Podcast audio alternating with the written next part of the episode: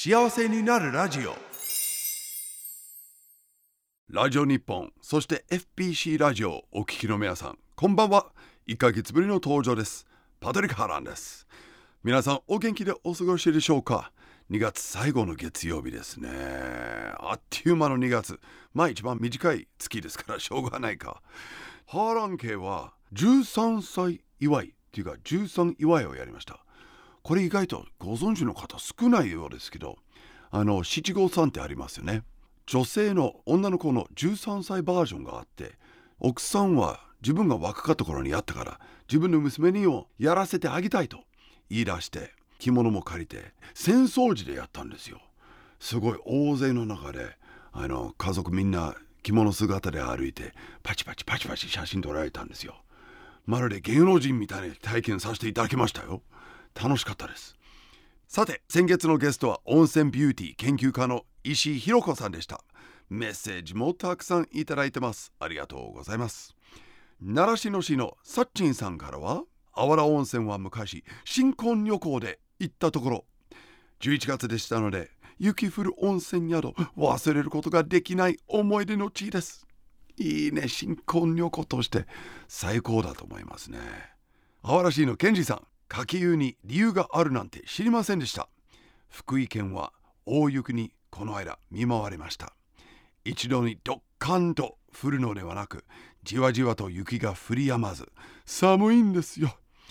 融雪装置や除雪機を駆使しどうやら乗り切りましたが風邪をひいたり疲れた時はあわら温泉に浸かると「はあ」と自然と声が出ます。聞くんですよね。ケンジさん全くその通りです。寒い季節の温泉街温泉宿ありがたい限りです。さて今夜も幸せな気持ちをお裾分けしていただきましょう。日本で一番幸せな場所幸福のナンバーワンを5連覇中の福井県。ゲストをお迎えして人生を幸せにするヒントを伺っていきます。今夜は先月の温泉に続いて福井を旅したくなるお話です。お城ですよ。旅先でお城巡りする人多いのではないでしょうか。今夜のゲストは城郭ライターでそして城巡りスト萩原幸子さんです。福井でぜひ訪れてみたいお城について伺います。幸せになるラジオどうぞ最後までお付き合いください。パトリック・ハーランがラジオ日本と FPC ラジオでお送りしています。幸せになるラジオここからはゲストとハッピートーク今月のゲストは城郭ライターそして城巡りストの萩原幸子さんですこんばんはこんばんは。城巡りストはい。これ世の中に何人いらっしゃるんですか？私だけですね。城郭ライターとしても少なくとも立派な本2冊は出してますね僕の手元にありますはい。実は19冊出してます。わおえー日本の城語っていうんですか？え日本の白語辞典です。はい。えもう一冊は日本百名城と続日本百名城巡りの旅はい。じゃあ合計200城なんですはい。へーそんな、まあ、城郭ライターなんですけどなんでこの道に入ったのか。はい。私はあの、まあ、このお仕事を始めたのはまあうん。11年目になるんですけど、お城を好きになったのは小学生の時で私の場合はお城の、うん。まあ、軍事的な工夫え？意外とハードな面が好きなんだ。そうなんです。女の子なのに小学2年生の女子がうん。あの結構ガチガチの理由でこう入ったんですけどへなんかこう理にかなった先人の知恵みたいなのにこうんうんうん。うグッときまして、というのは初めて行ったのは長野県の松本城なんです。けど行ったことあります？もちろん。うん名あ城なんですよ。のカラス城だけ。あそうだったあの黒い、くらいですよね、はいなんですけど、まあ、それもまあ綺麗だなっていうのもあるんですけど私はその天守のうん。中を見学した時に階段がものすごく急で急ですね。はい。で絶対皆さん1回ぐらいは経験があるのでご存知と思うんですけど、うん。急だしはしごみたいに急だし、うん。こう幅も狭いし一段一段も高いし、うん。ものすごく登りにくいんですよ。お階段なのに。これは戦略的な意味あるんですでその時はその階段なのになんでこんな登りにくいんだろうと思って、まあ、母に聞いたらこれは敵が登りにくいようにしてあるんだよっって言われて子供なのでやっぱり階段なんだから歩きやすい方がいいって思ってるじゃないですか。うん。うんそれを何？こんな階段に工夫があるのかっていうので結構こう感激して、うんうんあとはそう壁を見たら「様」と言われる穴が開いていてそこから鉄砲とか弓を撃つんだよとかうん。床の下にもなんかこう張り出しみたいになってて、うん。開いてるんですよね。空洞があってここからこう石垣を登ってくる敵をこう攻撃するんだよっていう、うん。そういう仕掛けなんだよっていうのを聞いてなんかこうただの古い建物じゃないんだなってこんなにいろんな知恵が詰まってて、うん。でも美意識みたいなのもあってでそれを400年前の人が作ったものを今は自分が見てすごいなとか綺麗だなって思うってすごいことだなと思ってそうなんですよね。そこにこうハマってしまったっていうのがありますし、なんかそういうきっかけでいろいろお城行ってみたら、うんなんて言うんでしょうね似ているようでいて、うん同じものが2つもないっていうこのオリジナリティ、そうなんですよね。そうなんです。まあ僕も主に仕事で、えーャラリー行かせてもらってるんですけど多分560は回ってるんですけどおすごいですね。全部なんか個性がありますよね。そうなんですよ。今日ぜひ聞かせていただきたいのはせっかく全国のお城回ってるからはい。城巡りストはい。ならではの情報かと思うんですけど地域性ってあるんですか？あります。これがまた面白いところです。やっぱりこうあの日本全国うん。地形も違いますから、うん同じ時期で同じような城が作られてる時代でもあの例えば山にお城を作るのが主流の時も山が高い山がある地域とない地域では変わってきますし、うん。まずマニアなこと言うと地質も違うのでそうか土台からもそうです。はい。変わるんだ、そうなんです。例えば関東地方とか、あとこう関東ロームって言って滑る土なので、ちょっとしたこう土の壁が城壁としてこう機能するんですけどほう。土が滑らない地域はそれがないのでやっぱりもっと高いこう土の壁を作ったりっていう風になっていきますあしえあえ？滑るっていうのは足が滑るってことそうです。私あの東京出身なので関東ローム当たり前だなんですまあ、けど、関東ローンというぐらいですからね、はいもうあの陶芸の粘土みたいな地質なんですね、なので、まあ、ちょっと水分含むとズルズルするんですね、うんうんうん。まあちょっとちょっとこうもっと持っておけばそうか。あのいいんですけど。そもそもうん。高台は攻めづらい。そうなんです。地質をはい持ってるんだね、なるほど。で逆に関東って高い山がないので関東平野なので、そうすると横でこう高さがないのでうん横でがっちり掘り作ったりっていうお城になってったりとか、そっか。まずそういう違いもありますし、うん。あとは地域性っていうのは福井県でいうとうん。丸岡城、おお最高の木造。最高お城の木造、ですね。はい。最高と言われているんですけど、まあまあ最高じゃなかったんですけど。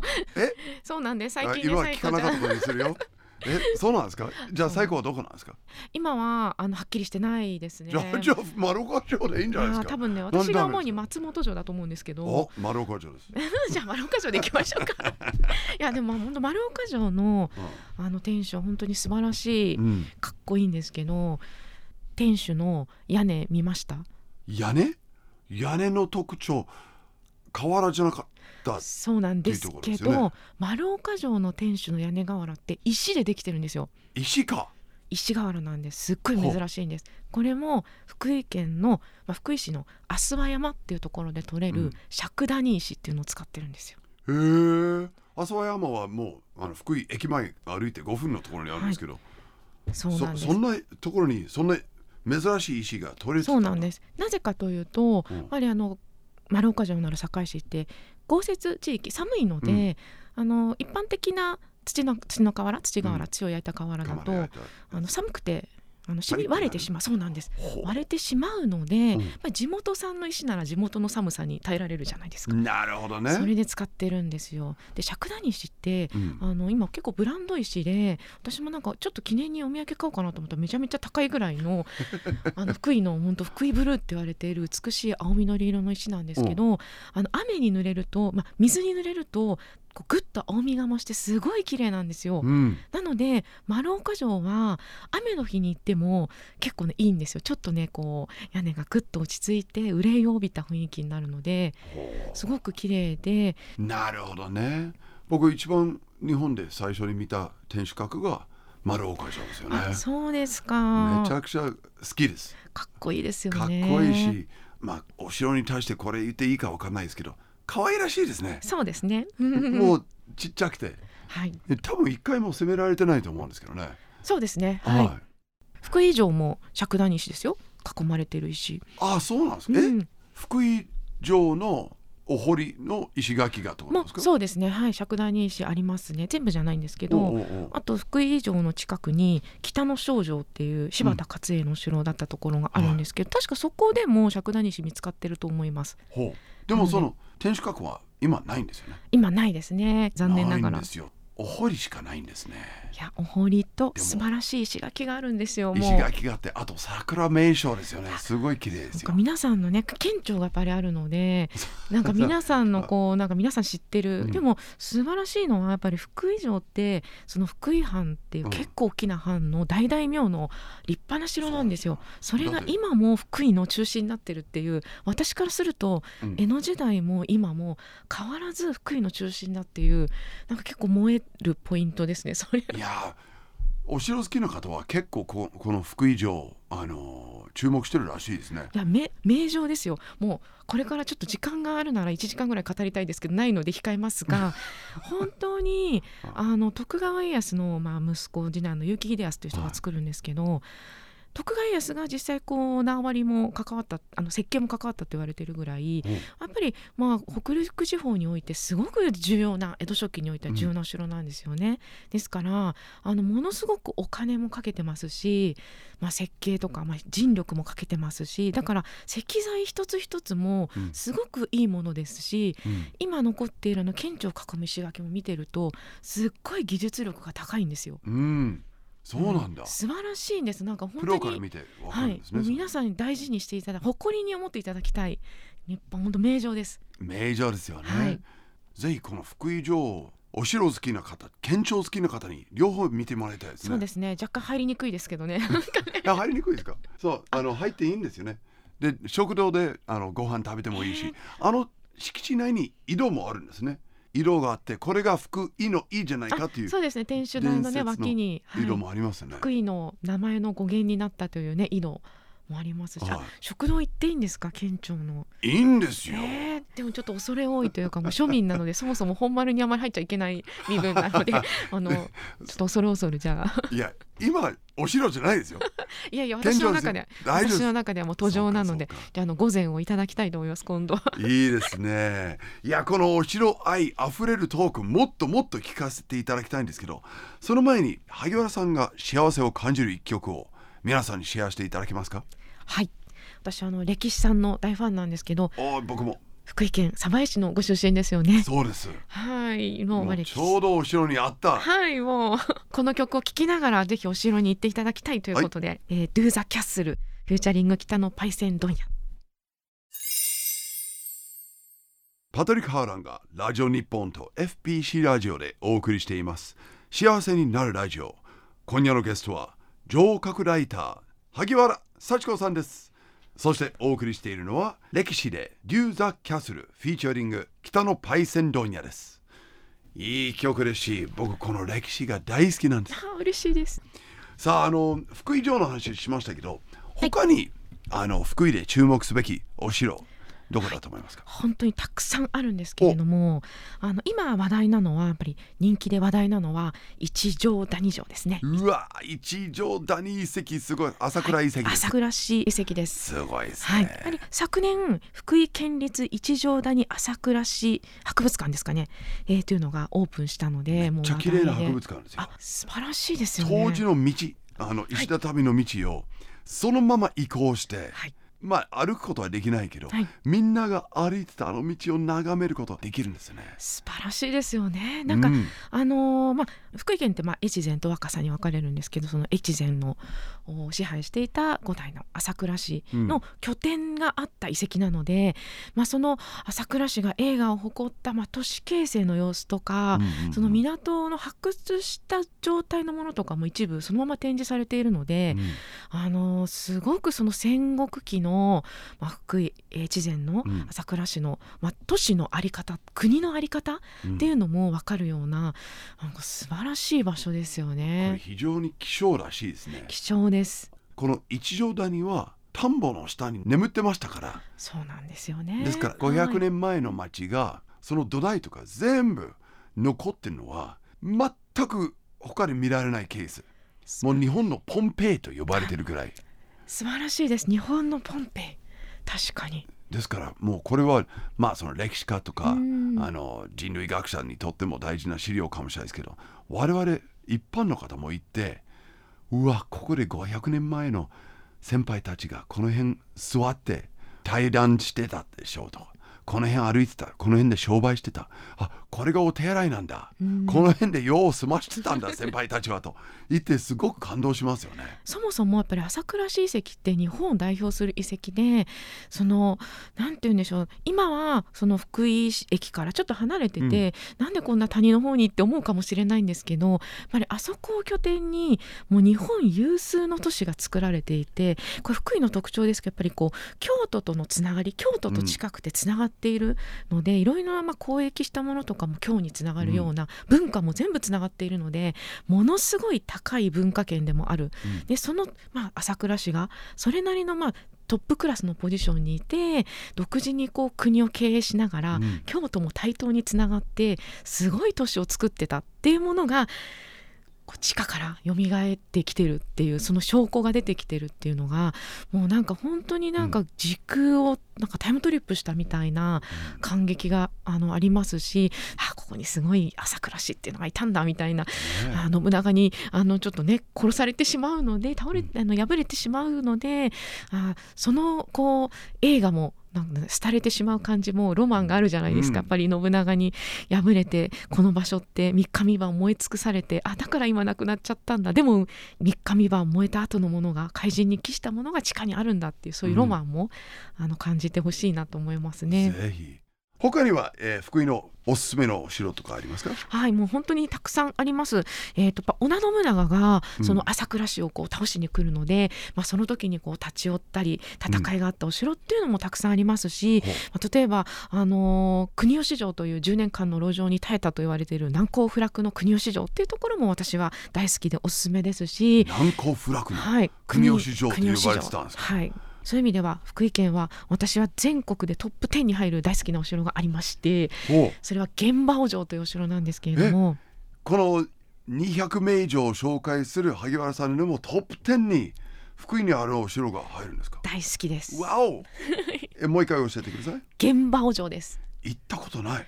どこにあるんですか？はい、これは本当に県境で、えー、と敦賀市とお滋賀県長浜市の本当県境にほまたがってるお城なんですけど。え？でもその県境にあるってことは、うん。かつての国境にあるっていうことでやっぱり要衝でお互い欲しいですよね。やっぱりどう考えても。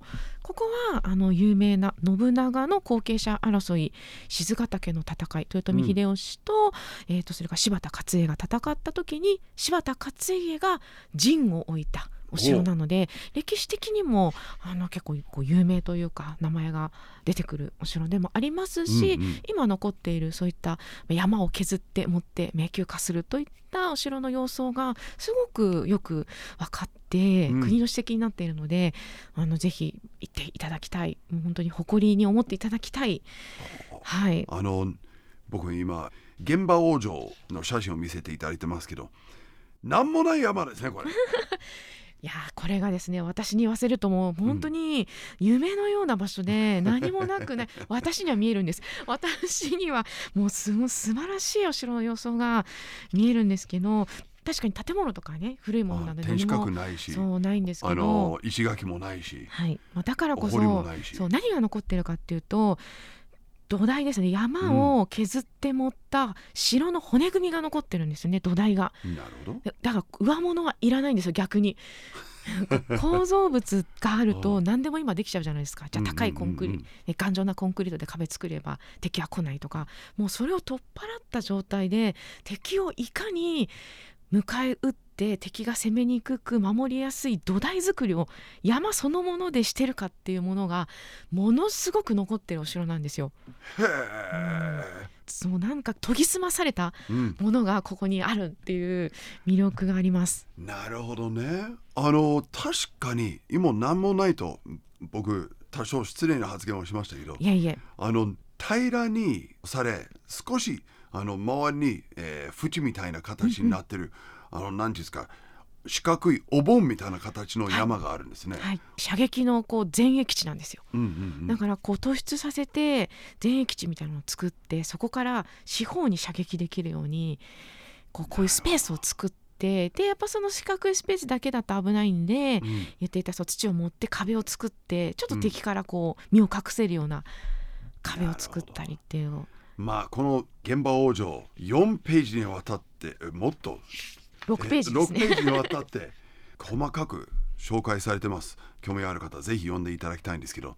さあお城の話はこの辺にさせてもらって、他に福井に行った時のいい思い出とか食べて美味しかったとか、はい。そういう話を最後になんか聞かせていただけまはい。すか、、もうなんか食も絶対こう城とか歴史、何でもお城に私つなげちゃうんですけれども福井って本当美味しいものもたくさんあって、やっぱ日本海に面しているのでもう海の恵みうん。があのすごく大好きで私はあのやっぱさサバですね。焼きサバ。うわ焼きサバ。焼きサバ寿司絶対食べるんですけど国吉城の近くの。近くの。美浜とか若狭とか。最高です。で衝撃だったのが、えっと、浜焼きサバうん。知ってます？く串に刺串に刺して丸々一匹。はいふっくらとしてうまいんだけど本当にボリュームも抜群ですよね、でもなんか一本ペロって食べちゃうんですよね。あれ本当に美味しくて。うん。私以前あのサバ街道うん。も取材をしたことがあってあのやっぱり小浜城ですよ。小浜城をね京極高津が整備した時にあそこはもう中世から港湾うん。一大港湾なので、そこから京都に向かってサバをこう下ろしていく、うん。京都って海がないので、はまあ、福井の恵みを京都に届けていく街道筋っていういうん。もうなんて素晴らしい場所なんだと思いましてなんかそこのをたどったりもしたんですけど、本当ですよね、はい。やっぱり萩原さんはこれからライフワークとして城を巡りながらはい、日本の魅力世界の魅力を掘り下げていくんですか？そうですね。やっぱりこうお城ってなんかねあのすなんて言うんでしょう。社会の縮図でもありますし、こう日本人の知恵とか美意識とか工夫とかなんかそういったものの本当に結集だと思っているので私お城自体を見るのも好きですけど、うん。お城を通して日本とか地域を見るのがやっぱ好きなのでいろんな地域に行ってお城を通してその地域の素晴らしさっていうところを知りたいですし、うん。まあ、それをやっぱ地域の方にあの知ってもらえるような活動していきたいなと思ってます。いいですね。そんな方にはおすすめの本日本百名城と続日本百名城巡りの旅。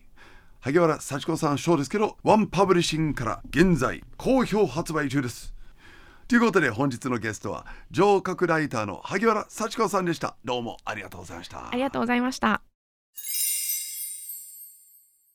さてここで福井県からのお知らせです。番組では毎回福井にゆかりのある素敵なプレゼントをご用意していますが今回は福井の伝統工芸品越前漆器の技術を用いた箱とお盆です。福井県内の伝統工芸の職人と新進気鋭のデザイナーが共同で開発した F トラッドメイドの商品の一つ。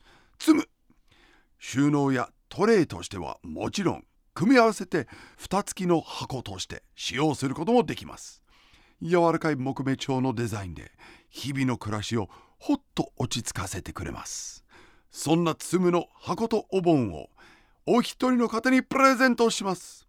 プレゼントのご応募はメールでお願いします。お名前住所番組の感想そしてキーワードも書いて送ってください。今回のキーワードは萩原さんが一番好きな福井にあるお城。全国の城のトップ10とおっしゃってたあそこですよ。ちょうど滋賀県との県境に立ってるあそこですよ。覚えてますか？え僕は何もないとこと失礼な発言をしたあそこです。メールアドレスはアルファベットで happy.jorf.co.jp happy happy.jorf.co.jp 締め切りは3月10日まで。当選者の発表は発送をもって返させていただきます。さてシウマイ弁当でおなじみの崎陽軒と福井県は去年7月に相互協力協定を締結しました。そこで今回 BS 富士東京会議のメンバーの協力のもと福井の魅力が詰まったお弁当福昇御膳を開発しました。福井サーモンや古代の笹漬けなどが入った福井ならではのお弁当です。今月22日から崎陽軒公式ホームページにて予約受付を開始しており3月1日から受け渡しを行います。